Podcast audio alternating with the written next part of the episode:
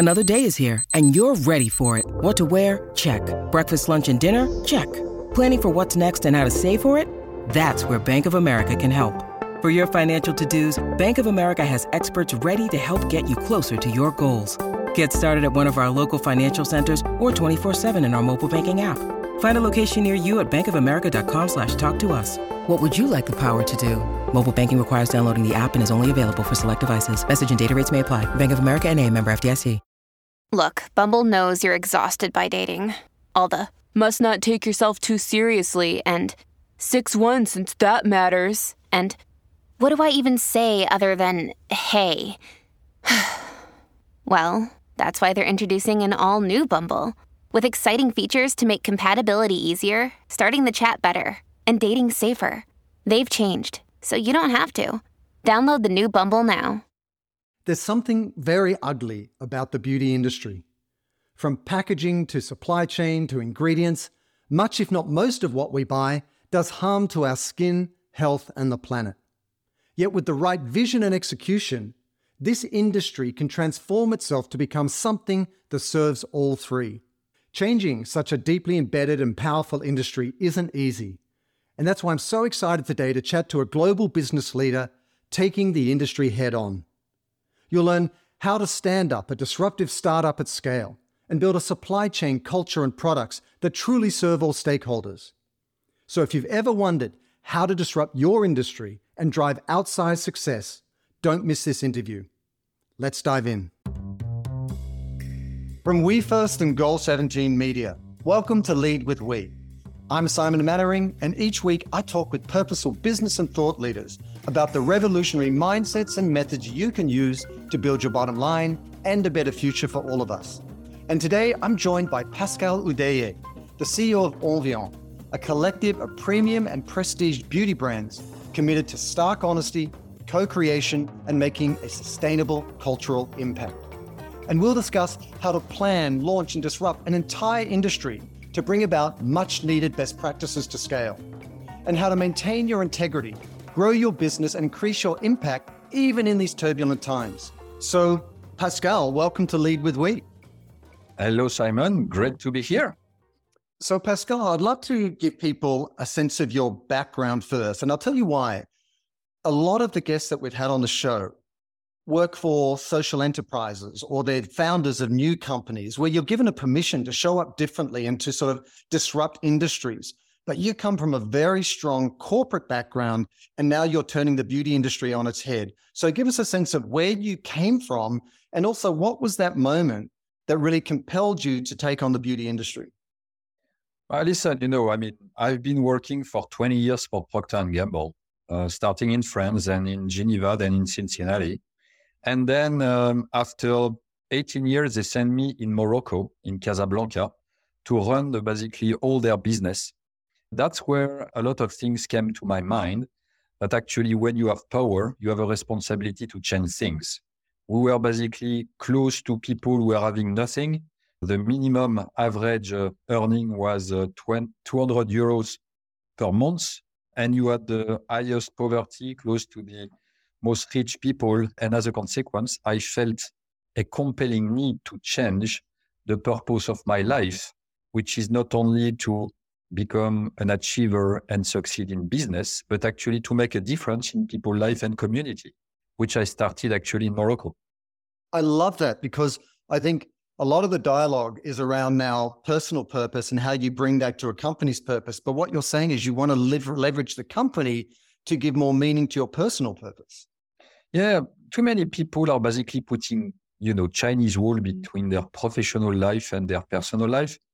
I do not believe in work-life balance. I believe in work-life integration. What does it mean is that you leverage, you know, your company, you leverage your power and your position and all the resource that you have to enable a real change and a meaningful change. It's a unique circumstance that you're in because I think large companies typically excuse themselves. They say, we've got a legacy mindset, or we've got all this inertia or complexity, or we've got to answer to the stock market. We can't move as quickly as you want us to change. Yet, what Orveon is doing is really disrupting very aggressively the industry. So, where did that permission come from? Did it come from you as a leader who came in and said, this is the new normal? Or did it come from the private equity folks who made the company possible? Or did it come from just, you know, the industry just needed it this moment in time? What drove that shift? Well, it comes from my strong belief that you, in order to, to, to change reality, you need to face reality. I'm running a business which is in makeup in the beauty industry. And this industry is basically a dirty industry. And as a consequence, I decided to face that and to propose an alternative. So it came from the vision that I, I basically created mid 2021 when I founded this Orveon company to welcome three, you know, makeup brands. And I can elaborate on the vision of this company if you want. Yeah. So tell us about those three brands and then the overarching vision of the company. So the three brands are uh, three well-known brands. One is Bare Minerals. This brand was founded in 1996 as the very first clean beauty makeup. That was a brand who basically take some natural ingredients and source natural ingredients in order to make, you know, a cleaner foundation or a cleaner product for SPF. Bare Mineral was the inventor of mineral SPF. That means you don't put chemicals in order to protect from the sun, but you use minerals like little stone that reflect the light. And these little stones are good for your skin. And even though they go in your ecosystem, they are basically good for your health. The second brand is Laura Mercier, a premium French makeup artist brand. And the third one is Buxom, a brand we invented the plump technology for the lips, mainly targeted at millennials. And when I looked at these three brands, Simon, to your question, I basically designed a vision, which is a vision of sustainable face care experts in order to welcome these three brands in a collective. This vision is very simple. It's based on sustainability, because as I said, the makeup industry is not a clean industry. Let me elaborate on that. When you look at lipstick, do you know, Simon, what are the top two criteria for purchase in a store in the US? Now, I should know this because my wife is a makeup artist and bah, I failed dismally. What okay. Criteria number one the weight of the lipstick. If it's heavy, it's great quality lipstick. Criteria number two the noise that it makes when you open it. If the click is loud, must be great quality. And only criteria number three is the color and the galenic you feel on your lips. What does it tell you? The main players of the beauty industry are adding metal in the lipstick to make it heavier, which is totally against carbon footprint. Second, they put magnets in order to make a strong noise when you open it, which is really bad when you reject that in the environment. As a consequence, I decided to call that out with Orveon and to go for a sustainable approach to that removing all of this lead that is in the lipstick and making sure that we're proposing new products which are sourced with natural ingredients and are basically proposing something which is improving the health of people in a healthy planet. That's the sustainability part. Then we focus on the face. It's a choice. We are not a beauty company. We don't focus on the hair or the teeth. We focus on the face. And we focus on basically on the care of the face, in, including some skincare elements in the makeup. It's called skinification of makeup. What does it mean? We take some biomimetic ingredients which are in your body. Best example is hyaluronic acid or collagen. This is something that you can only find in your body. And in order to have good, healthy skin, you don't put chemicals on that. You basically recreate collagen and hyaluronic acid and you put that in your product. And then, of course, it's about the expertise from cleaning the skin to basically protecting the skin. So sustainable face care expert with a key focus from Orveon in changing actually the way we look at environmental approaches in beauty. I, love how hardworking every word is. I mean, to be a brand today that's not only going to make a difference but stand out from competitors you have to be so choiceful in the words you make and make sure that each is invested with meaning as deeply as possible. I think there's a, many of us out there that would love to take any industry by the scruff of the neck and shake it and reinvent it. How did you go about this process? Was it a hard pitch to the private equity folks? I mean clean beauty clean food clean apparel. There's movements underway to that end But you know, do you feel like that we're at a moment in time where the private equity world says yes, we should move forward with this, or was it a hard sell? But first of all, I do not believe in clean beauty. Just to be clear, Okay. clean beauty means everything and nothing. Clean beauty was invented in the mid mm-hmm. 90s. If I go in the in New York, in Cincinnati, in San Francisco, and ask people in the street, what does it mean clean beauty? One person's going to tell me vegan. Another one will tell me cruelty free. Another one will say made with natural ingredients. By the way, natural ingredients can kill people. Poison is made out of natural ingredients. So it means everything and nothing now, 30 years later. I believe in pure beauty. Clean beauty is dead. Long live pure beauty. What does So what does that mean? Yeah, let us know. Yeah. it's very simple. Let me use a metaphor. The metaphor of water. You know, clean water, you know, in Africa, is basically muddied water that you basically clean in order for you to either drink it or use it for domestic purpose. Yep. Pure water is pure water. Which one do you want to drink, Simon? Pure water or clean water? Right. you want to drink pure water. Yeah. So I believe in pure beauty. I believe in going for the purest form of ingredients in order to change the deal. And I'm pushing to obsolete clean beauty and to move to a next level. And so when so you chose these three brands because of their pure beauty credentials. Do you find that each one has certain positives or assets, but they all have certain challenges depending on their journey over the last couple of decades? So did you have to kind of level up each one of those brands to meet this new vision? Yeah, let's be uh, very humble. You know, Orveon is a human sized company. We are not a multi billion dollar company. So, as a consequence, we need to humbly bring, you know, our stone to the building of this new direction of sustainability. A little bit like this little colibri, which is trying to extinguish a fire, going back and forth with water in his beak. So, what do we do?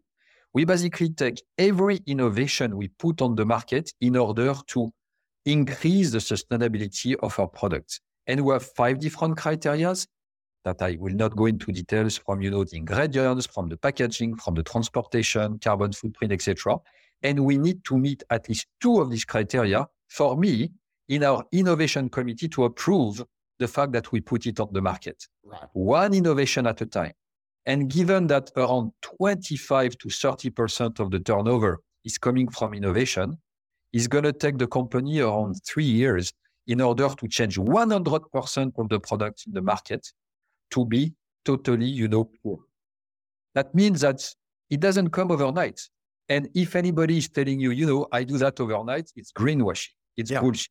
Yeah. The absolutely. reality is that it takes time, it takes intent, and that's what we're doing. And you used a really interesting word a moment ago, humble. What's resonated so deeply with me in terms of you as a leader, Pascal, is how unapologetic you are about this. I get up there and I speak around the world around business as a force for good. And I'm not angry. I'm just passionate because we are out of time and we are poisoning ourselves and so on. I read that you described yourself as a humble, benevolent activist. And I think it's really powerful for other change leaders out there to understand how they can show up in the world. So help me understand what that means humble, benevolent activist. I was thinking about this term activist, and uh, in my previous life, an activist investor is a guy who comes on the board and basically, you know, restructure everything. So you don't like these activist people. And when you add actually the adjective of benevolent in front of it, it brings a very nice tension. It's like scientific nature.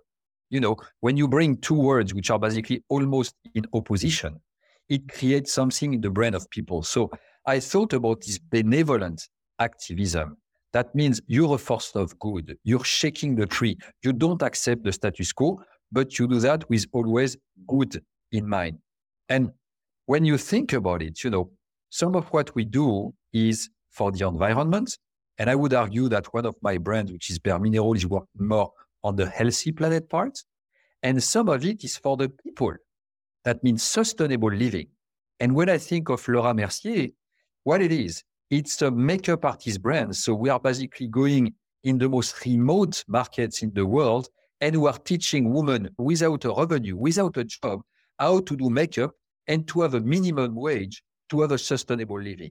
Sustainability is healthy people in a healthy world. You need to think about both, not only the planet, but also the people. the people as well.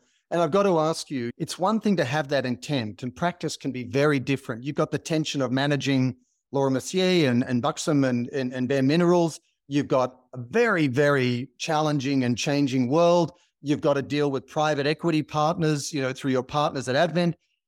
What's that been like in practice? Is there any calibration, any challenges you found as a leader that you might, you know, pass on to us?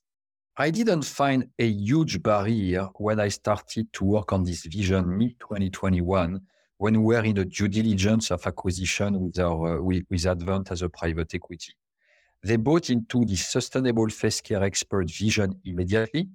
They bought into the idea of creating, you know, Orveon as a company. I created this company from scratch with the vision that I just explained. And they were actually nurturing yet investing in this vision that wants to make a positive impact on the world.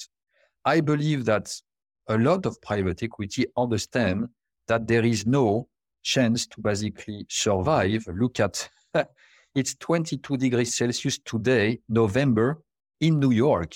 Yeah. I mean, it's crazy. Everybody is basically committed to their share. And now, you know, in the past, you were having listed company or, you know, family businesses. Today the most powerful you know financial institutions are not listed company or actually family businesses. They are private equities. And as a consequence they need a share. And they basically do that through people like you or me through leaders who want to basically change things for the better yeah no couldn't agree more and standing up a company like this is very challenging i mean you've got you've inherited some employees from shiseido your parent company You've brought these three brands. You've got a, a merger and acquisition strategy ahead of you. Tell us what that. It's only been like 18 months that the company's been around. So give us a sense of what that journey's been like, because and also the size of the company, because it's it's astonishing how large you are when you're so young. The company is not even 18 months. Uh, we started December 6, 2021. So we're going to basically celebrate our first year in a few weeks. The company is half a billion dollar revenue, probably gross sales of $800 million. It's 2,000 employees globally, present in 30 countries in the world. Biggest market are the US, the UK, and Japan. I mean, it was a journey which was crazy because we bought the brand, but we didn't have a company. So right. think about it. My first step was to open a bank account. Right. Just a bank account. The second step was to recruit 500 employees from the outside. 500, because we inherited legacy people of 1,500 employees. The other challenge was to create, you know, all the back office with uh, SAP, with uh, ERP systems, in order for me just to buy raw materials and to basically invoice my retailers. So it's a true entrepreneurship endeavor that we, we took. And I even had to recruit the 10 members of my executive committee one by one. So it's a new company.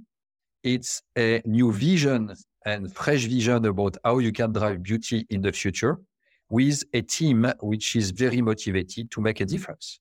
It's amazing. It's entrepreneurship on a very aggressive and elevated scale. And I have to imagine that integrating the cultures of each one of those companies is always a thing, you know, whether it's a seventh generation and Unilever or whatever it might be. There's always, you know, do you download from the mothership, the, the parent company? Do you upload from the brand? What's that dynamic been like? It's not easy because what I discovered is that each of the brands, which were little companies, were operating in total silos.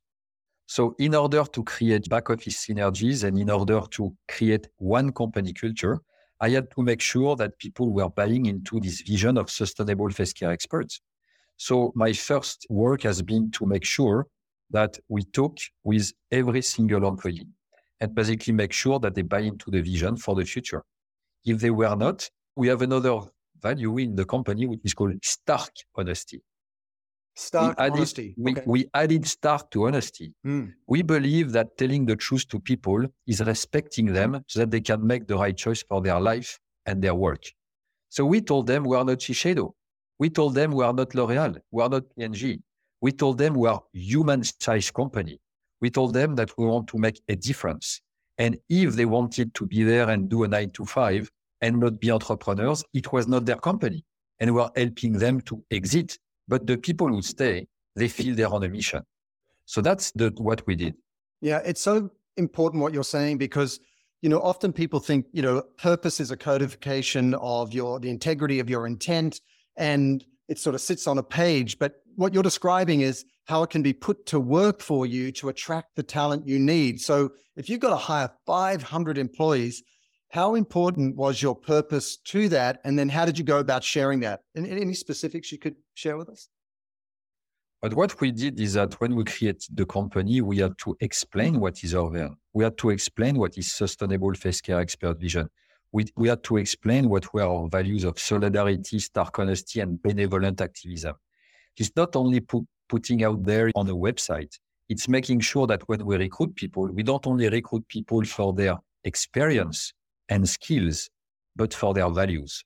And I put a big premium when I interview people on their values. If they are not aligned with our values, I mean, they don't yeah. come in because, you know, we, we don't have time. I mean, I mean, we don't have time to make a difference. Oh, I completely agree. Now. I completely agree, Pascal. I mean, in 12 years of We First, the number one I thing I look for when we hire somebody is passion for this work because you can't teach someone to be passionate. They can learn the skills and so on, but they have to be passionate.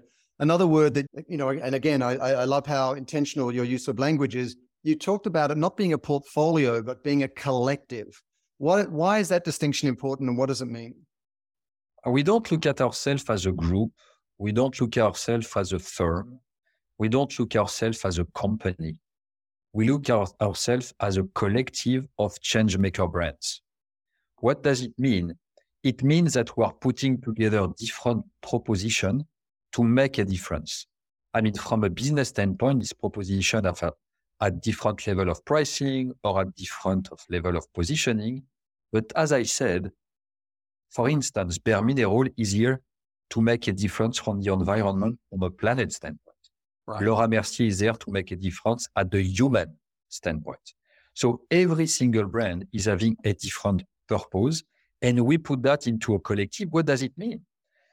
the traditional way of looking at a company is a pyramid.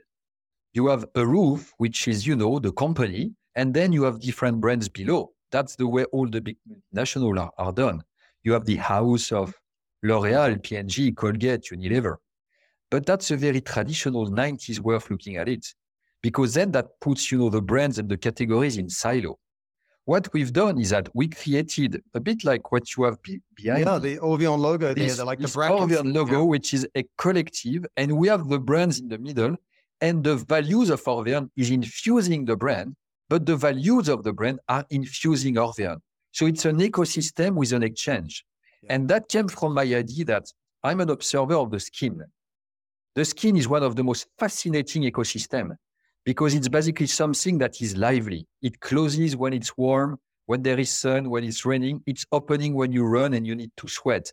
And this is regulating basically the, what you do between the interior of your ecosystem and the external ecosystem. We created a company like an ecosystem, not like a pyramid, but actually very flat and with different departments that are living and, and, and working like that. Right. Interesting. Yeah. The skin is the what? The biggest organ in the human body, I, I, I believe. And it is. And, it is. and what is so interesting to me, my, my, my makeup artist wife, so I've learned something over the last dozen years or so. Um, one of the things that fascinates me is how do you scale this vision that's in your head and these different dynamics and your use of language through an organization that's already so large and growing and has a global footprint? Because one of the challenges of a founder or an entrepreneur or a new company is to take that vision to scale. So, how do you make sure that everybody embraces and embodies it? It's a combination of traditional uh, deployment and uh, less traditional adoption. I do not believe in deployment. I believe in adoption. I do not see myself as a CEO. I see myself as a social architect. What does it mean? I'm just back from three weeks in the markets mm-hmm. in Europe, in Middle East, and in Asia.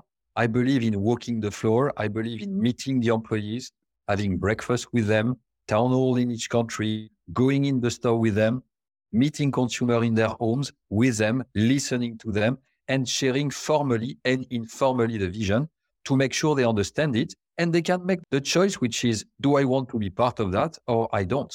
You want people to be in.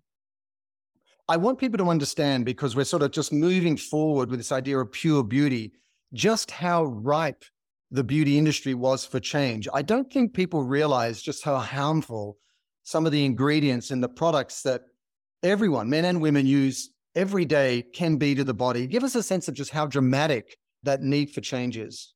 Uh, I, I, believe that the industry is slowly but surely changing, but I don't feel the sense of urgency. When you're a multi billion dollar company and you have 100 plants throughout the world, your hands are bound and you basically cannot get rid of the capital investment you've done. So it's they are slow to change.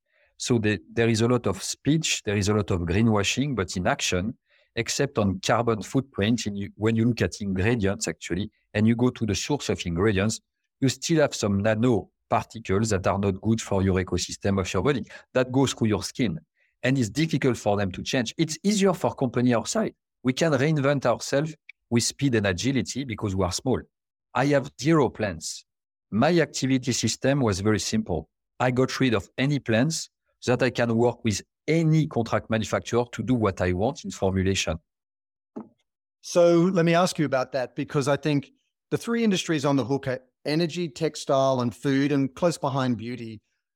How do you do that upstream with your supply chain? Are there enough suppliers out there that hold themselves to the same standard, or did you need to stand up new suppliers and support them and give them contracts that would allow them to kind of meet your needs? How does that work, As particularly at your scale? It's it's very interesting. When we, we started the company, you know, we inherited one plant and a few uh, contract manufacturer. We got rid of the plants and we qualified 34 contract manufacturer from the US, Europe, and Asia.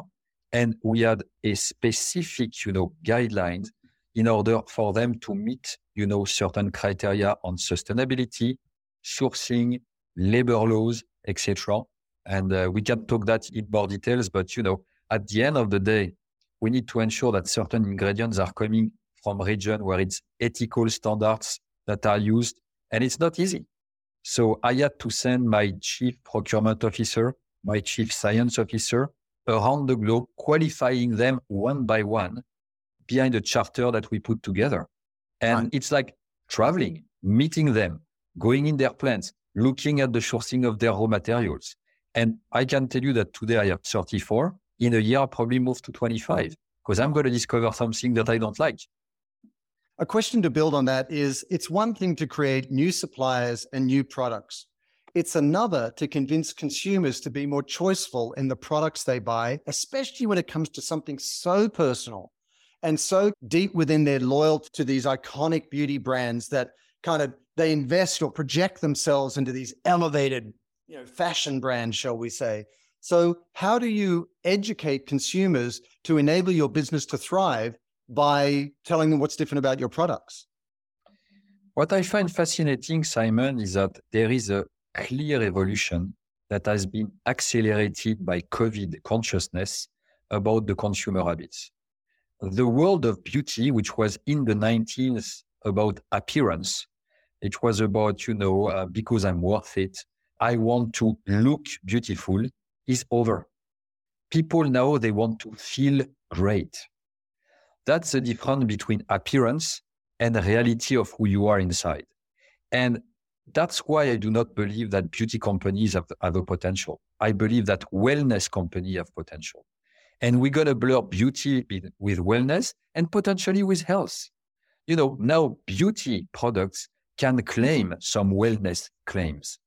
And very fast, you know, you're going to have medical device type A who will be present in makeup and in beauty products and will basically move to improvement of the health of the skin and of the body.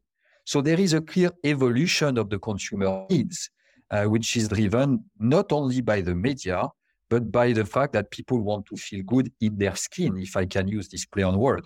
Yeah, no, I have to say, my, my wife said to me years ago that the most beautiful skin is healthy skin. You know, it's just allowing the skin to do what it does naturally. And let me ask you, in order for this transition to be effective, you know, you need to convince consumers that what you're stating is actually true, which makes the traceability of ingredients so important. So how do you communicate that even to your internal stakeholders like employees as well as to consumers? What I find fascinating now is that it's not what you say to consumer which matters. It's what you are. So even your question is not the right statement, if I may say so, Simon. Yeah, of course, of course. Consumers are one, not stupid. Second, they don't want to be called consumer anymore. They are human beings and they want to see the bullshit behind the brand. What does it mean? They use apps in Europe, you know, Yuka, for example, is just normal. You just basically take any product with your phone, you look at the barcode, and then you know exactly what you have in the product. Yuka is coming in the US as we speak. There are some some of that, you know, existing in Korea for skincare and in Japan since years. Consumers are educated. So it's not what you tell them that matters, it's what you do. Right. No, I actually think that's absolutely right. Like, you know, when when we talk to clients, we sort of say to them, you know, you define their purpose, their positioning, their voice, their values, and so on. And you say, you know where this is going to fail?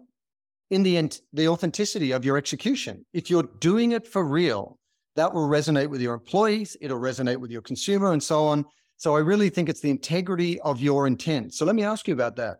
There are pressures that come with going into new markets, acquiring new companies, releasing new products, dealing with this world that's changing all around us. How do you make sure everyone stays on track? Is it through quarterly meetings? Is it monthly stand ups? Is it purpose handbooks? What do you do to make sure that there are guidelines and guardrails for everyone inside Orveon and its brands? It's a bit of everything you said. We are a young company, so we are doing, you know, monthly town halls with our 2,000 employees. And then, you know, each of my executive committee members are basically doing in their respective brands, function, or country some specific town halls. And then when we travel, we talk with the employee in a more intimate way. Because at the end, you know, people don't remember big halls, big numbers, big shows. They remember the authenticities of what we tell them in storytelling and they remember what they do. Right. Because at the end of the day, that's not what I do what matters. It's what my 2000 employees are doing every day. Right. And also, it also matters what a company is doing in its supply chain. Like what it's not just what materials they're providing you with, it's how you're treating those people in your supply chain. So talk to me about how you make sure those Orveon values flow upstream. But it's it's exactly like uh, for the raw material suppliers. Our contract manufacturer, you know, are basically qualified by my chief supply chain officer according to a very specific charter and they need to basically abide by certain things. They need to make sure that they are sourcing ingredient with a proper replenishment. They need to have, uh, you know, the proper uh, sourcing uh, and uh, of processing. We need to have uh, raw material tracing. We need to have, uh, you know, specific heat maps to identify the greater risk, you know, for example, of modern slavery, and we go to that, etc. So we have different criteria to basically select our contract manufacturers and if they don't abide by that, there are 100, 200, 2000 want to work with us.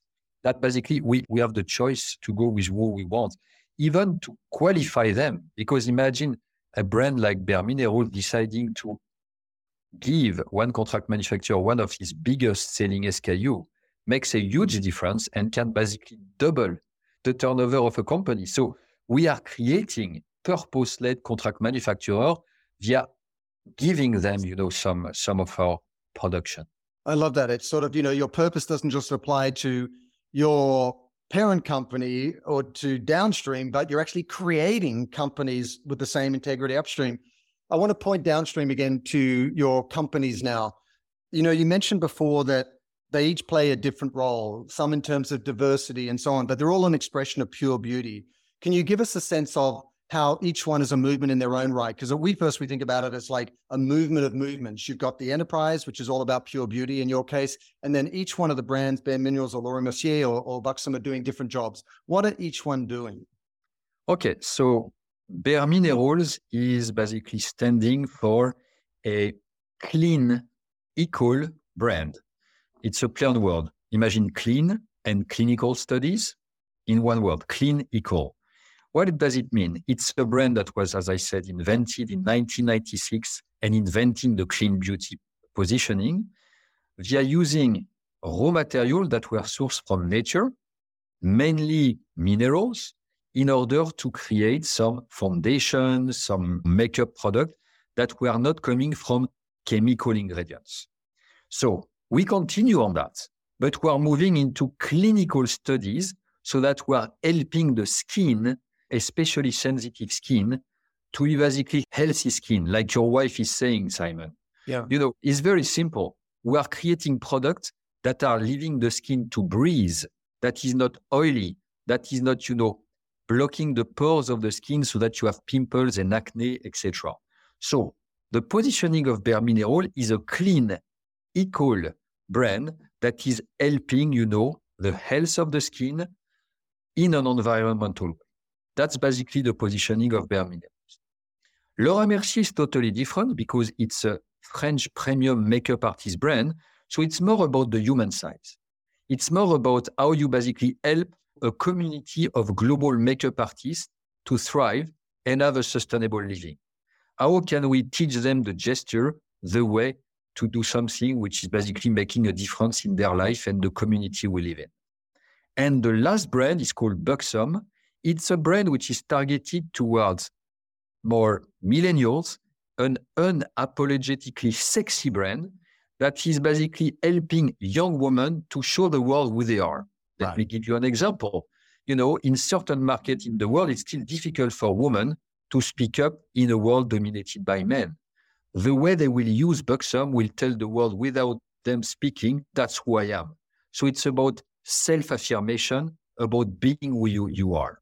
So one is on environment and healthy planet, one is on the human being and healthy people, and the third one is more about a diversity and inclusion position. And, you know, when it comes to this storytelling through each of those three lenses, how do you stand out from all of that greenwashing? I mean, I think we've seen the ESG space, sustainability space, diversity space blow up. And there are those who are doing it authentically and those who are just sort of managing the optics of it. How do you tell the story in a way that consumers go, no, this is a different sort of situation? But first of all, we tell very few stories because we don't do advertisement in TV, etc. But we try to engage and create a personal bond, a human bond with our the human being that we serve. So Right. we do that via, you know, CRM. And CRM, the important part is our relationship, how you basically do consumer relationship management, how you create a relationship with consumers that can check what we're saying, that can use Yuka application and check what are the ingredients that we are doing, how we are sourcing our raw material, how we are manufacturing, how we are transporting, etc. So we are trying to give as much transparency as we can on uh, to, to our end user that they can basically be part of our tribe, be part of our community. Right. Right. And obviously, one of the biggest sort of challenges in the beauty industry is packaging across the board for every company. How do you begin to take that on? Because the ingredients are one thing, but the packaging is another. Well, the good news is that there is a carton shortage, so it's going to basically regulate by itself. But jokes apart, uh, the reality is that we are working on recyclability of carton. Mhm. We are using only on FSC packaging, of course. And third, we are even looking at removing totally secondary package on certain of our brand, like Buxom. We are working as we speak with one of the biggest, you know, consultants in the world, Kearney, in order to remove packaging totally and move from plastic, even rec- recyclable plastic, to glass, you know, on certain of our SKUs. So that's what we do. I do not believe we can do that overnight. It's going to take a bit of time, as I said, two to three years, but we will do it. Yeah. And any disruptor, especially at this scale, gets the attention of very large and established and powerful competitors out there. So you're a very strong voice. The company has a strong point of view. Do you feel resistance from the industry or do you feel, oh, wow, you put them on notice and they have to change what they're doing and it's leveling up the whole industry? Well, let me tell you a story. Three months ago, I was in Miami for one of the biggest beauty CEO summit in the world. And there were all the all my peers, all the CEO, you know, of the beauty industry in the room. And I was on stage to present our vision. And I started by saying, you know, I believe we work in a dirty industry. And it's high time that we're changing that. Yeah. And in the room, I had half of the room nodding and half of the room like, what is he saying? Yeah. So that's probably the reality, Simon. It means that there is a general understanding and acknowledgement that we need to change. Some companies have the capability to change fast. Some others are bound by their investment and their footprint, etc. But uh, you know, I do not I do not think that any rightful leader in beauty today is resisting this change. It's more how fast they go about it and how purpose driven they are. But you know, I don't see anybody resisting it anymore like five years ago. Yeah, no, I, I agree. And I mean, you're right in the sense that if you succeed alone, you fail because others are still doing the wrong thing. If you succeed too late, you fail because we've got to fix these things sooner. So, is there any opportunity for like pre competitive collaboration or working between companies with suppliers to get the whole industry kind of back more into that pure beauty space? Yeah, yeah. That we have a lot of different beauty association and industry association that are working together. I used to live in France and be part of the French Beauty Federation, and we are working on a lot of solutions, you know, doing that. I must admit there is different awareness and sense of urgency per market. Right. Even the laws between the European Committee, the US, or Asia, you know, are massively different. Can and you actually, yeah, break those out? Break those out. How is APAC and EMEA and, and North America different? I'd love to hear that there is first a push for uh, all the legislators to go in the right direction, driven mainly by health. For example, health of the skin, making sure we have the right product, you know, the right ingredients that are properly vetted and labeled in order to uh, avoid any danger of certain ingredients. That's point number one. So health is driving that, you know, the FDA or the European Community Health Association, etc. And as a consequence, after that, you have industry association in beauty that are taking the laws and sometimes in certain region going beyond the laws because we believe that indeed we need to accelerate things on nanoparticles. So for instance, nanoparticles is far more advanced in Europe than it is in the US. Now, maybe the US will be more advanced on recycling, refill, refillability, and other things. So every region is different. But I think that there is a healthy competition between the different legislators in order to advance the topic. So, is there a role for the company to actually play an advocacy role with regulators and go to DC and help to change the industry so that it can support your efforts? Yeah, yeah. There is a lot of positive lobby, actually, or positive association that are pushing in the right direction in terms of, you know, not only, you know, the sourcing of ingredients, moving from you know chemical to naturally produced ingredients and and you know working on on the right packaging recyclability putting in place some laws that will basically compel some people who are not doing the right thing to go in that direction. And the more we are going there the more it makes economic sense.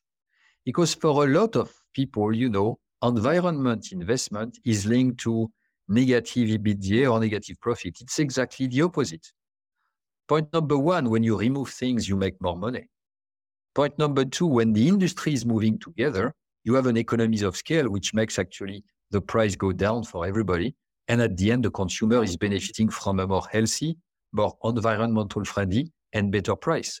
So there is a lot of consciousness about that. Right. Right. And I mean, you've had, as you say, roughly a year or so to kind of integrate these companies, to bring this vision to life, to kind of deploy in different markets.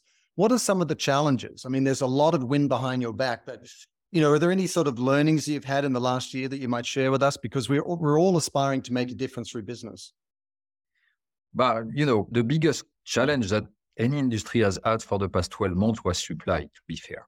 Right. If you if you think about it, you know, post-COVID, we had problem of raw materials, we have problem of packaging materials, we had problem on transportation, etc which could pull back actually the best effort from any company to be a good citizen. So, what has been very important for me as the leader of a purpose driven company is to make sure that the supply issues were not basically changing our unwavering commitment to do the right thing. And that's very important because, you know, it's easy to do the easier wrong, it's tougher to do the tougher right.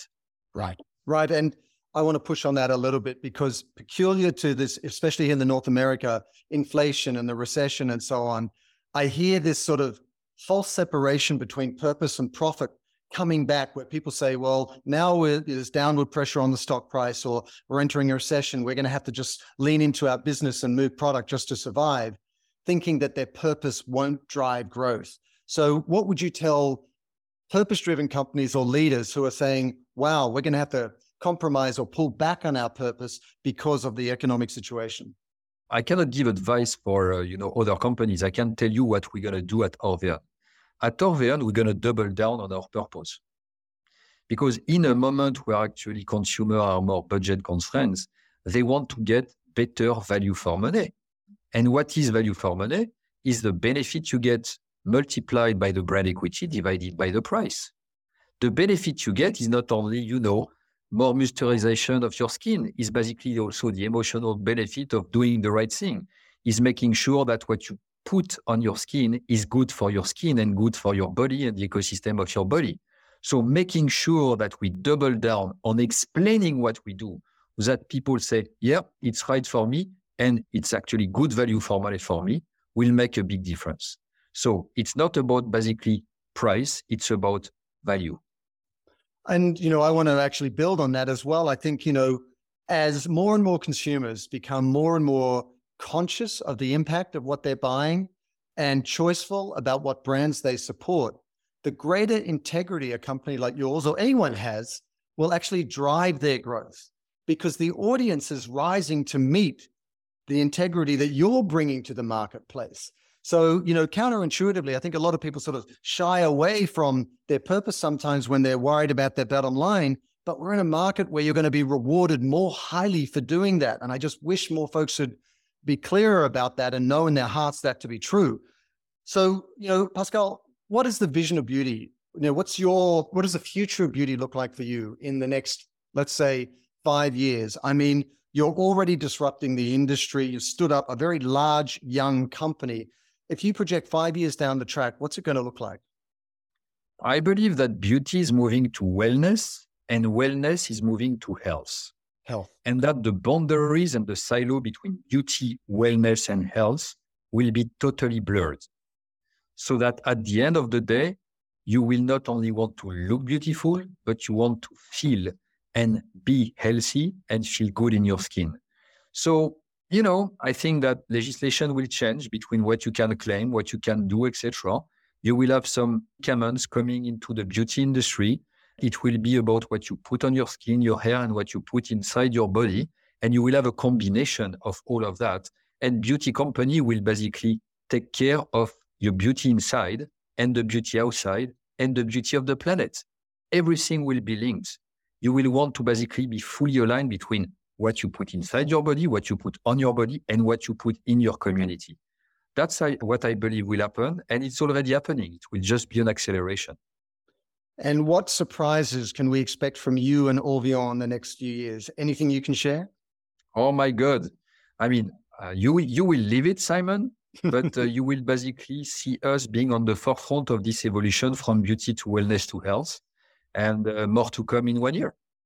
Fantastic. Well, Pascal, thank you for taking on an industry which is long overdue for change and for raising the bar for everyone, you know, in the industry so that we can all look, take better care of ourselves, our health, our, our larger well-being, and then ultimately, you know, celebrate pure beauty in the truest sense. So thank you for the insights and uh, for what you're doing at Orveon. Thanks a lot for having Orveon, you know, today, Simon. It was a pleasure to speak with you again. And congratulations for the, the, the fight that you're doing. We are together on that. Fantastic. Thank you, Pascal. Thanks for joining us for another episode of Lead with We. Our show is produced by Goal 17 Media, and you can always find more information about our guests in the show notes of each episode. Make sure you follow Lead with We on Apple Podcasts, Spotify, or Google Podcasts. If you really love the show, share it with your friends and colleagues. And if you're looking to go even deeper into the world of purposeful business, check out my new book and Wall Street Journal bestseller, Lead with We, which is available at Amazon, Barnes & Noble, and Google Books. See you again soon, and until then, let's all lead with we.